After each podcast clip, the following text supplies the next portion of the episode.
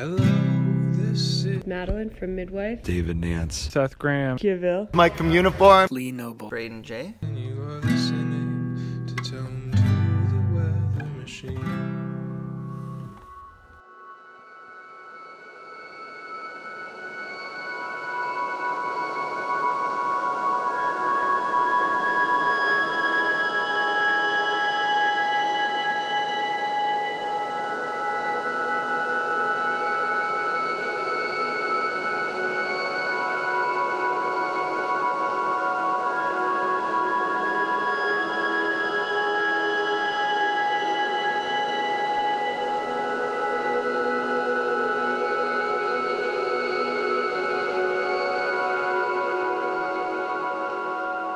two weeks ago, I had the opportunity to sit down with Thomas Meluch on a Sunday morning following uh, watching Lake Mary play a morning meditation uh, session at the famed Firestone Barr Chapel in uh, on Stephens Stephens College campus in Columbia, Missouri.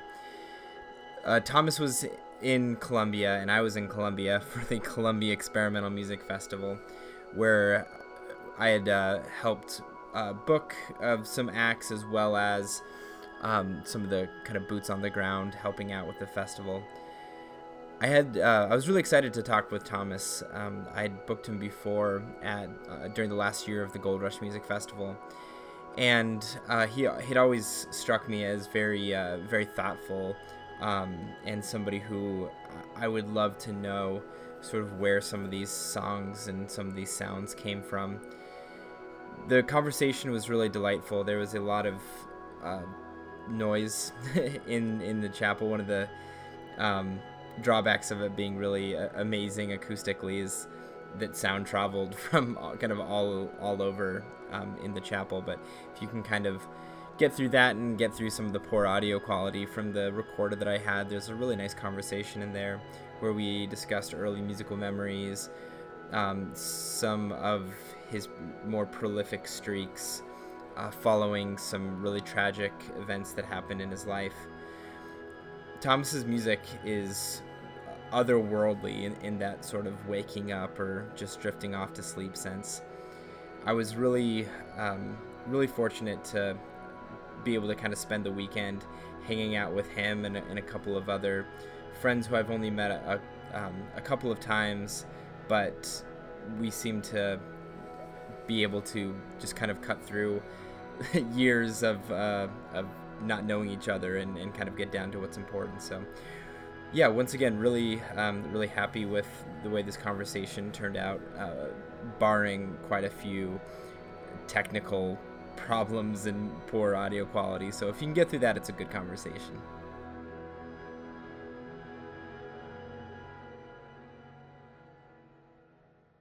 Ryan Hall with Tome to the Weather Machine. I'm sitting here with Benoit Pioulard in the Firestone Barr Chapel following a morning meditation guitar session with uh, Lake Mary as part of the Columbia Experimental Music Festival. Uh, the Firestone Barr Chapel was designed by the same dude who did the St. Louis Arch, and tonight we will be hearing Here and Now perform here. It's a pretty beautiful space. So yeah, I'm um, here with Benoit Pioulard, um, uh, Thomas, M- Thomas Mellick, not Meluk. Mellick. Okay. um, Thomas Mellick um, performed uh, a set on KOPN radio that will be archived, and a set with Glenn Jones uh, last night.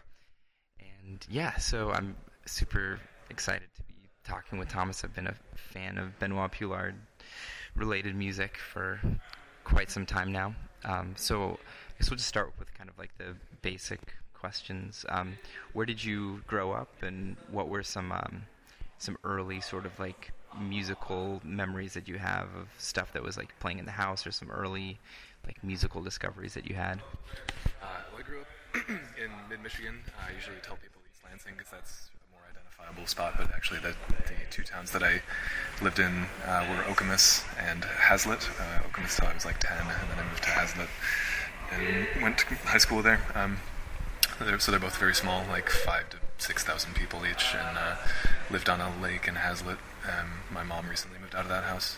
You don't need to know any of that. But in any case, um, yeah. So I, uh, my mom's best friend, they, who she met at university or um, Michigan State University in like 1968, I think. Uh, Deborah Beechnaw was my piano teacher starting at the age of five.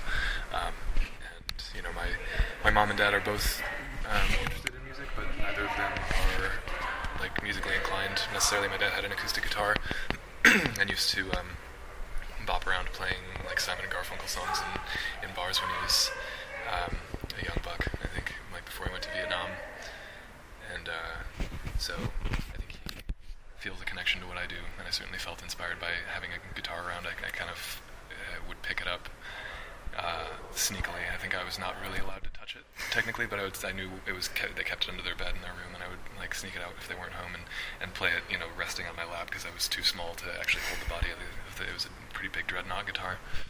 Um, so I took piano lessons for eight years till I was 13, and by that point was much more interested in guitar and uh, even more than that in drums.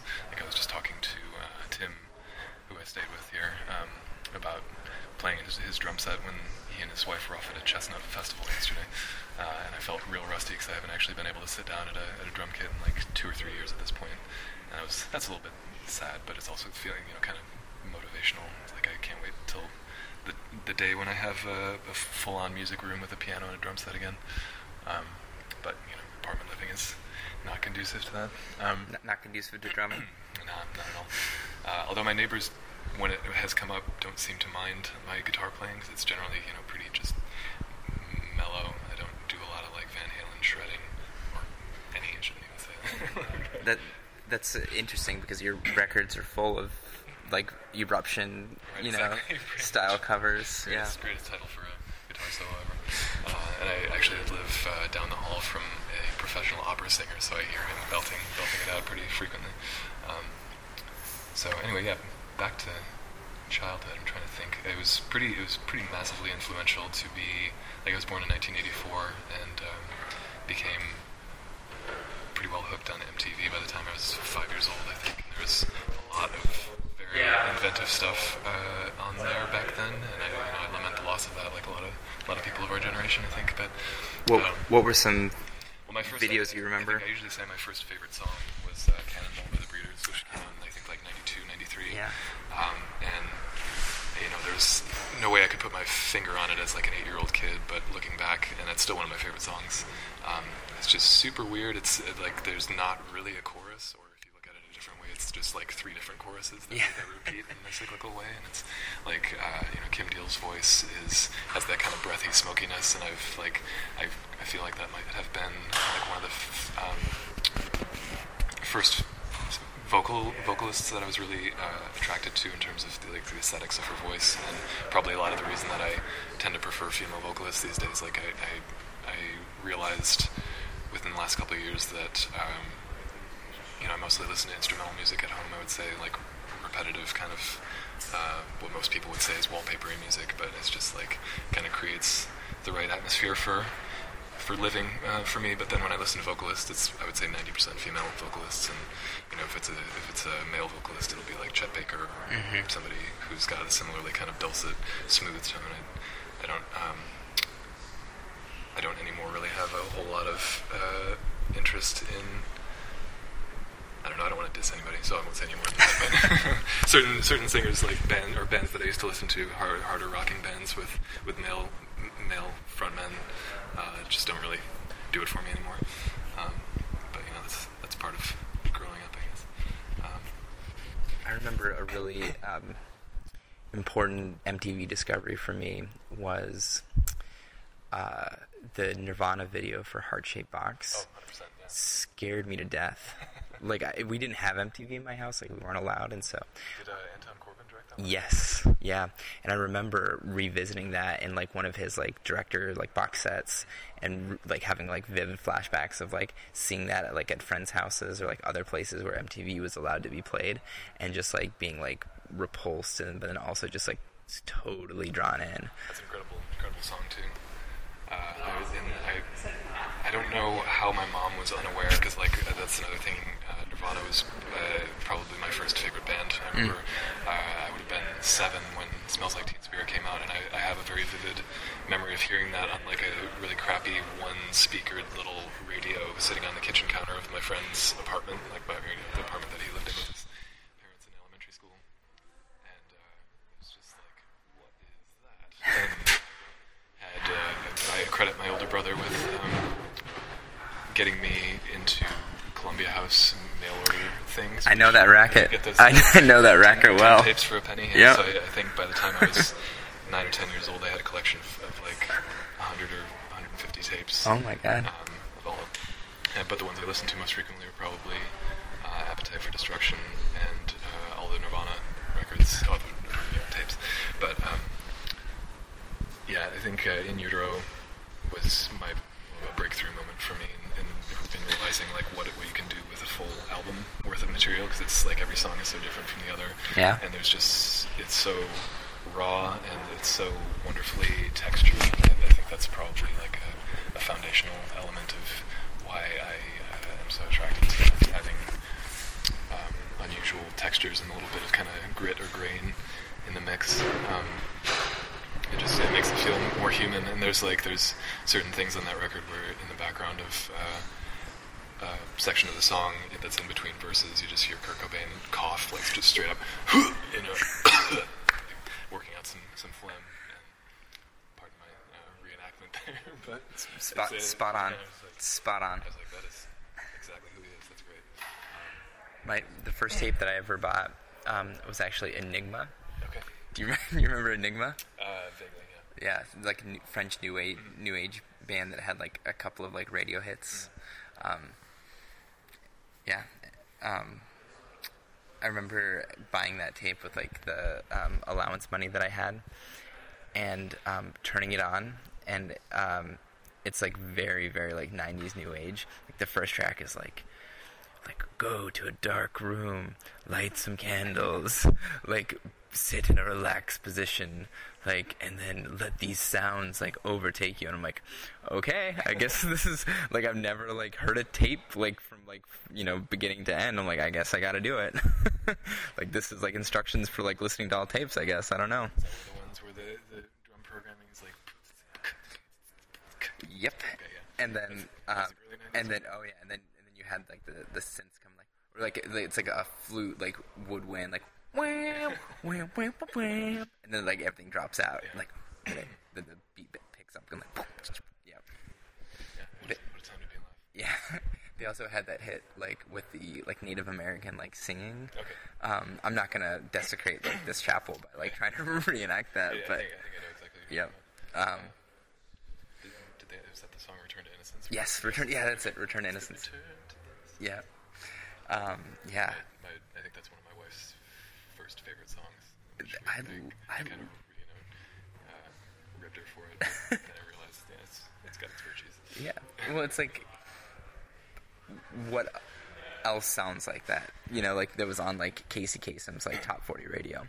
So So you you so you grew up in uh, in Michigan. Um, how long did you stay there for? Uh, well, I went to college at U of M in Ann Arbor, uh, to, so it was like age 18 to 22, and then moved out to Portland.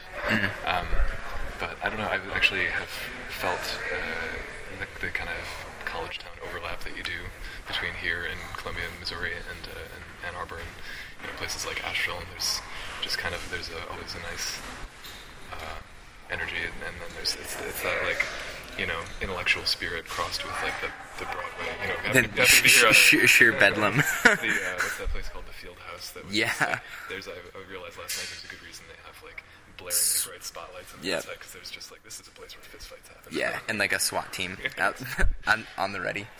Um, but yeah, this I was also saying this, this building. I didn't realize uh, is, was that Saarinen that drew? No, that's he's who's the designer of the, of the. Louis Arch that you're talking about? I don't know.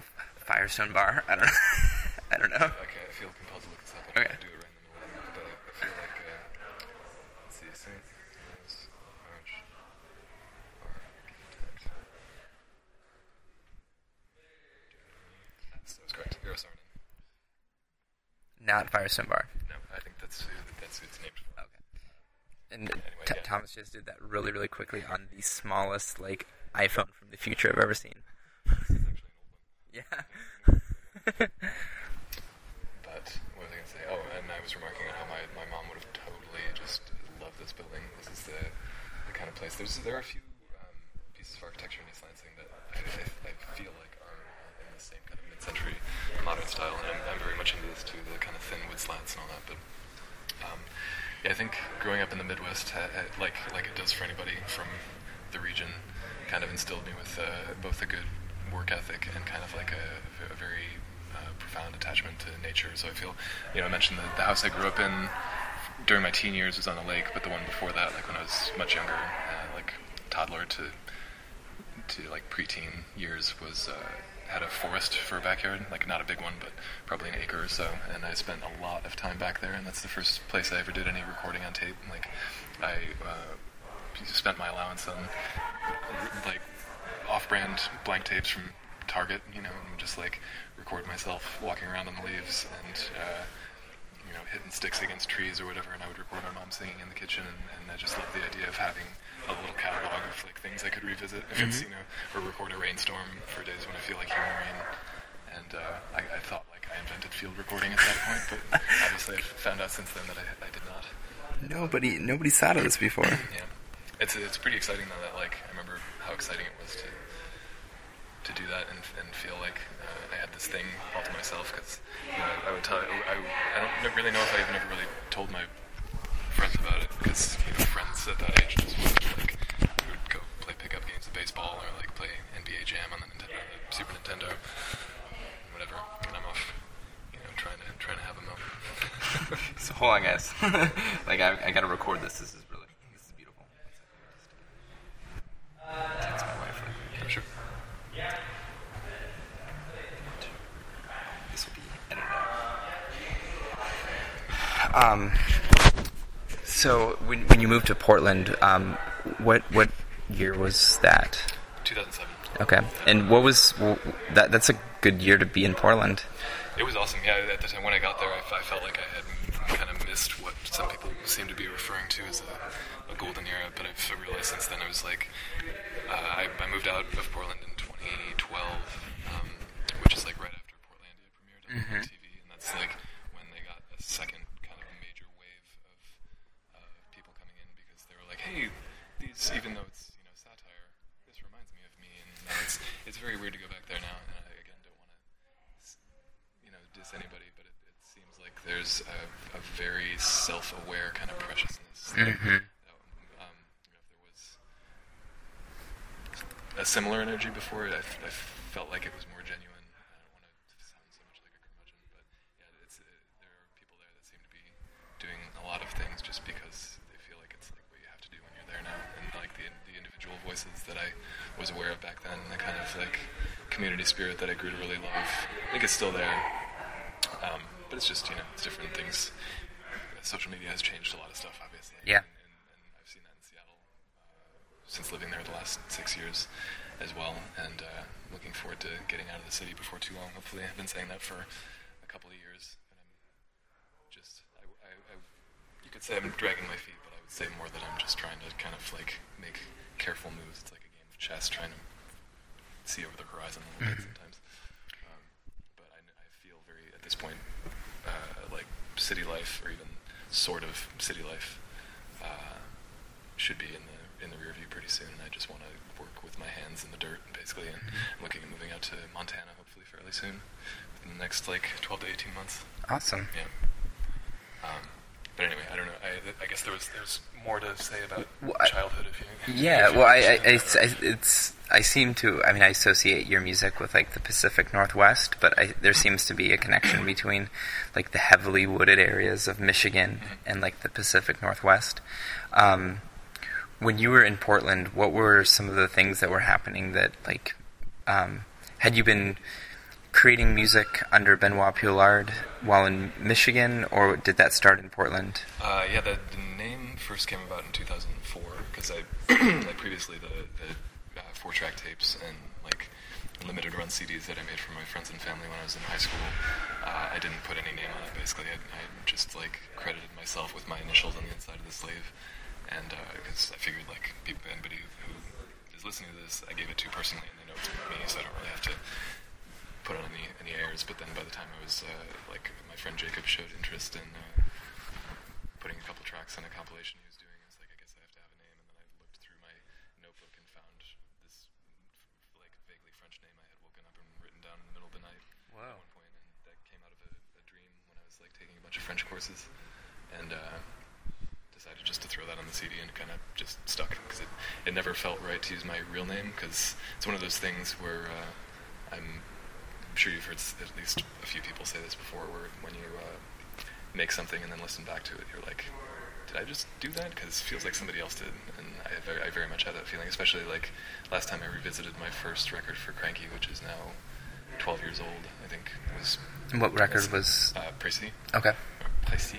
Uh, yeah, I remember, I was, was at some point last year I felt uh, I was just like I should see if that's still any good.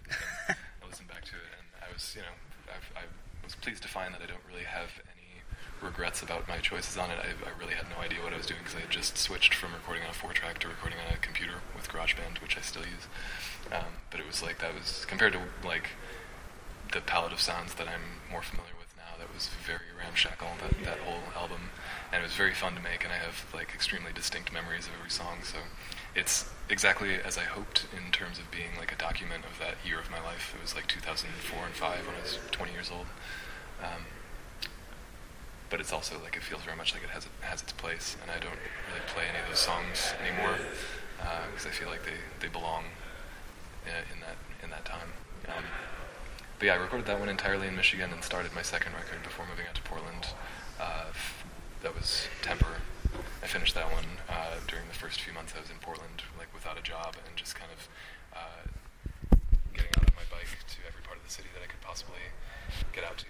Um, doing little, you know, solo picnics and hikes and all kinds of stuff, and just kind of familiarizing myself with the terrain. And that was that was a really meaningful experience. Um, you know, changing your surroundings can be a huge motivation to like a creative groundswell. Any any major shift in your life like that. Um, I think the only other time I remember being that productive is um, just after my brother's death a couple of years ago. I kind of like I decided to uh, make sit down and make a piece of music every single day for a month, and like just first thought, best thought kind of ethos. Should be noted here that after this interview, Thomas emailed me to clarify that stanza 3, Lignin Poise, and Slow Spark, Soft Spoke were actually the records that came from that period after his brother's passing. Stanza 1 and 2 were actually made in 2015 with a similar uh, work ethic and, and kind of mode of production. Um, but after his uh, after his brother passed, the uh, the motivation and sense of vitality really ramped up. So just wanted to throw in that quick caveat. Um, and it's a, very simple process of just one layer of clean guitar and one layer of tape guitar, uh, you know, sandwiched together, basically. Um, and it, felt very like the, the off the cuff kind of nature of it was really satisfying to me. It felt like uh, I felt a little little guilty for how easy it was, but it's also like the sort of thing I could listen back to when I was making those pieces that are like four to six minutes in length. Um, I would usually leave them going, like leave the loops going on my amp for an hour or two, just to kind of like really feel it out, and occasionally go back over and like add a little note here and there, kind of thing. But yeah, um, as I've shifted away from wanting to write lyrics, I've gone more in the direction of uh, improvisation and spontaneity, and that has been really rewarding. Um, it's really like I still write songs from time to time. I actually wrote, um, finished a song two weeks ago, which was the first one I wrote in like ten months, and I don't like. It's nice not to feel any any pressure. You know, nobody's demanding that I write songs. and it work for any labels that are like you need to make a new vocal record or anything like that. And that's one of the things that's been. Uh, I think Kranky is probably the the best label that I know of, like of all the friends I have that have deals with uh, smaller labels or even like Sub Pop. I know a couple people in Seattle that work with Sub Pop, and it sounds like just such a hassle, and nobody ever makes any money. But uh, Kranky operates on such a small. Um, small amount of overhead. They don't advertise. You know, they've been around for 25 years, and their their name is basically their advertisement, which is you know that's pretty amazing. Yeah. Very very hard to pull off, but it's still pretty much a one man operation in Portland. And then Mr. Cranky, as he prefers to be called, uh, has um, another guy, my friend Brian, who uh, I'll get to see next week when I'm on tour. Brian Um, Foote? Yep. Yep. Uh, do you work with him with promo and stuff? Yeah. Okay. Yeah, he sends me a bunch of stuff. Uh, his uh, conflict of interest. That's what his uh, promotions company is called. Uh, yeah, that's indicative of his sense of humor. But yeah, Brian does all the Kranky promo and his, own thing on the side. Um, but essentially, it's a one-man operation. Uh, there was a great interview with Adam Wiltzie from Stars of Lid a couple years ago, where they, they asked him like, um, "What's it like working with Kranky?" And his response, I think, basically was just one sentence where he said, uh, "I get paid every uh, every six months like clockwork," and that's that's, it. that's that's pretty much like all you need to say. That's awesome. Yeah, and, you know, um, it's good to know that he's got the the ringers in there. Like I think he does pretty consistently well off of Godspeed and Deerhunter and Mhm. Love and all those bands, and that that funds the kind of um, more left of center stuff that he does Yeah, as well. To have passion projects that he doesn't need to guarantee won't necessarily make a lot of money. They've been doing some really uh, this year. I think it's been a really good year for them, um, especially with like a seeming like a real focus on like uh, in the couple years, like like female like experimental musicians, um, kind of. Uh, all over, but especially sort of that Mills College, you know, like incubator of like really amazing stuff. I think is really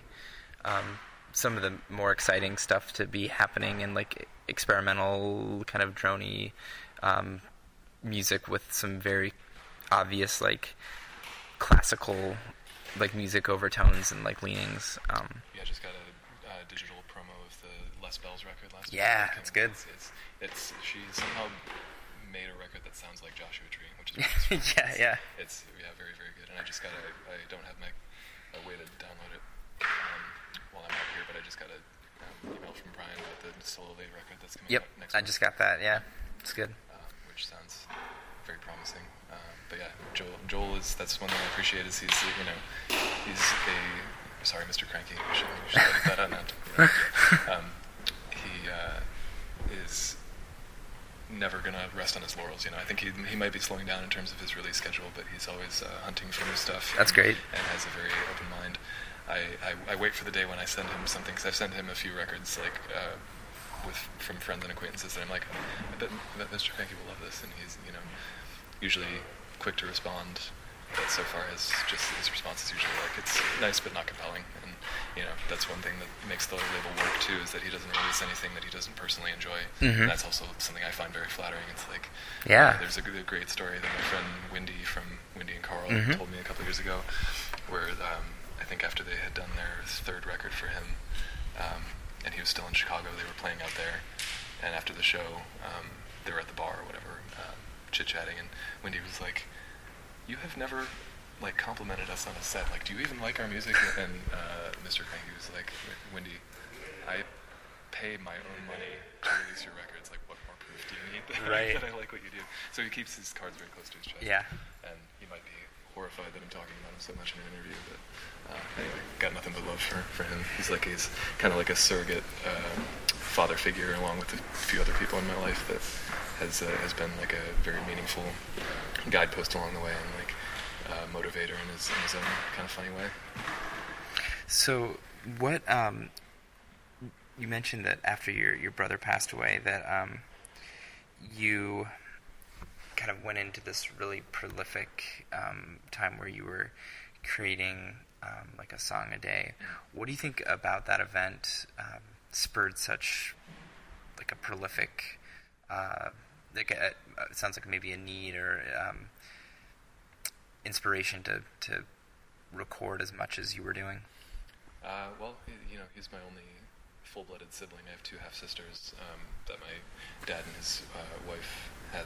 That they just turned six. Uh, they're twins, and they're very sweet. But you know, uh, Chuck, my brother, was like, I, like I said, a pretty big influence on my interest in music.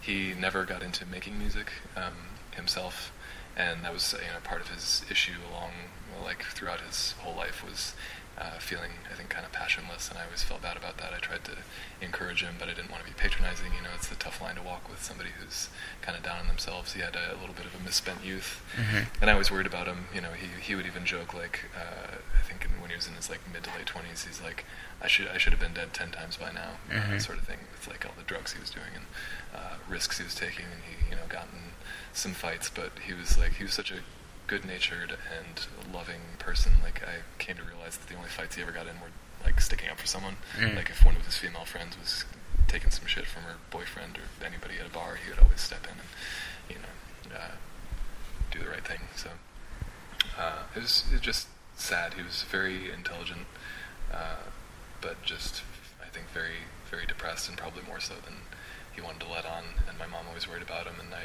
I, I had gotten to the point because he he died when he was 36, Mhm. like right after his 36th birthday of a heroin overdose, and he had. Uh, he had told me a couple years before that he was never going to touch it again, and I wanted to believe him, and I had gotten to a point where like he was doing well. He got a good job that he really liked, and was like, uh, you know, looking for. He was trying to get in shape because he had you know put on some weight over the years, and uh, I felt like finally at ease with where he was in life, and I I, I think it had kind of settled in the back of my mind the the worries that I'd had before about you know something happening, and then sure enough, it, uh, like two days before I was supposed to go on a five week tour, my dad called me and was just like, I'm standing over your your brother, and he's Mm. gone, and I was just like.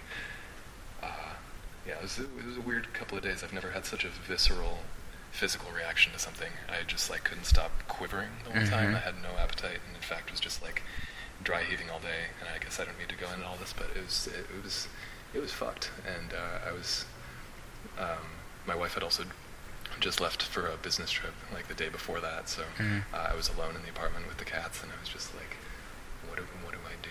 Like, do I cancel my tour? And, um, that was another thing is that um, I, you know, I talked to my mom at length about it, and she was not doing well, as you would imagine. Yeah. Uh, and uh, she encouraged me because it was the tour like uh, had been set up in such a way that I left Seattle. I think it started in Minneapolis and played a few Midwest shows, and then I was gonna. I, I had already scheduled like three days off in Michigan to spend time with family. So she she just said like I think you should play the first five shows, uh, and then when you get to Michigan, you can kind of see how you feel. If it's like, you know, because I, I thought it could be really rewarding and, and uh, kind of good self-reflective territory to, to be on if I'm playing shows and getting lost in something that I care about that Yeah. much, um, and like kind of keeping him in mind as a tribute, whatever.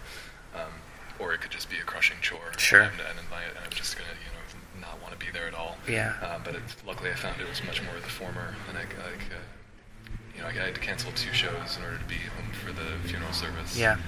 Um, but that's, you know, who's not going to understand? Yeah, exactly. I, I ended up actually getting to, to go back to both those places later in the year. So, um, yeah, I was there for the for the service, and then um, did the rest of the tour, and it was a total blast. It was one of the most fun times on the road that I've ever had, uh, and most successful in terms of like audiences and just how I felt about my playing. And so, you know, I, I thought of it as him kind of being in the backseat because Yeah. he, also already uh, like had always talked about wanting to come with me on the road, even for like a few shows and see what that's what tour life is like, and never got the chance, and he never made it out to Seattle to see us because it's another thing is that he I don't I don't really know how he spent his money, but he was always pleading poverty, and Mhm. it was kind of sad. I, I even offered to fly him out to Seattle at one point, and he I think he was too too proud to do it, but. Mhm. You know, I've got a little parcel of his ashes on my desk, so they're always there. And I'll sometimes like, uh, might sound silly, but I'll sometimes like set him next to me on the couch if we're watching a movie. I'll, I'll, I'll like, the last time I, I went back and watched uh, Bill and Ted's Excellent Adventure, which was our favorite movie as a kid, as kids, uh, did that, and you know, it, it felt good. Um, but what was I going to say? Oh, and I ended up going back to Michigan um, after the tour for another couple of weeks just to kind of hang out with my mom and you know I really I really have to make sure to stay alive now because Yeah. if I if I disappeared uh, that would be it for her I think pretty much um, anyway what were we talking about Well, I mean, so we were ta- the the question was, and, and I think you really addressed it beautifully. Was what about that event sort of spurred this uh, Oh, right. prolific um, time in, in your in your career?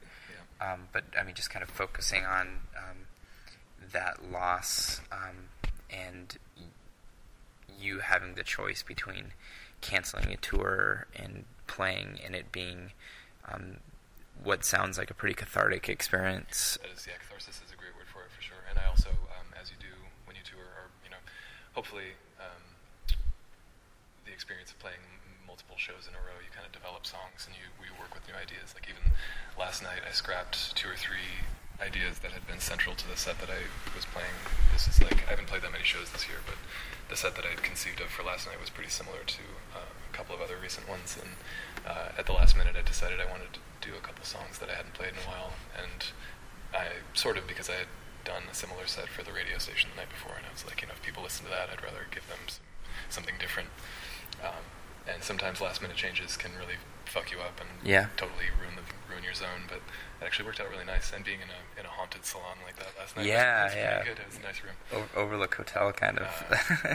Yeah, those paintings, I think, staring at me. We're mo- moving. Um, yeah, so on that, that was, that was another thing about that tour. Like, uh, I played a leg of it. I think four or five of the shows with uh, Gardner, my friend Dash. Yeah. You know him? Mhm. Um, and he was like, you know, really good for conversation. I, I like being on the road alone uh, a lot of the time, but in that moment, it was it was really valuable to have him uh, with me for a few shows, Yeah. and like we had a had a blast. And we didn't really know each other before that, but we became like super fast good, friends. good dude. Yeah, you know, when you when you road dog it, it's hard not to become friends.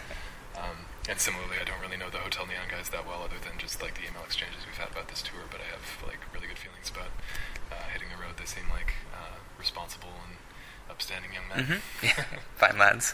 Yeah. Um, yeah, so you're he- heading on the road with Hotel Neon Mhm. and uh, Marcus Fischer. Mhm.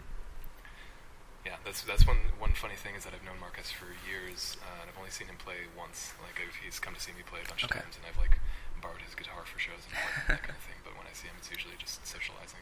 So I'm really, yeah, really looking forward to seeing him uh, six times. I guess it'll be. Yeah, I, I guess that's a good thing about going on tour with people that you really like. It's like a show that you would normally go out of your way to see. Now it's like happening every night. Yep. Yeah.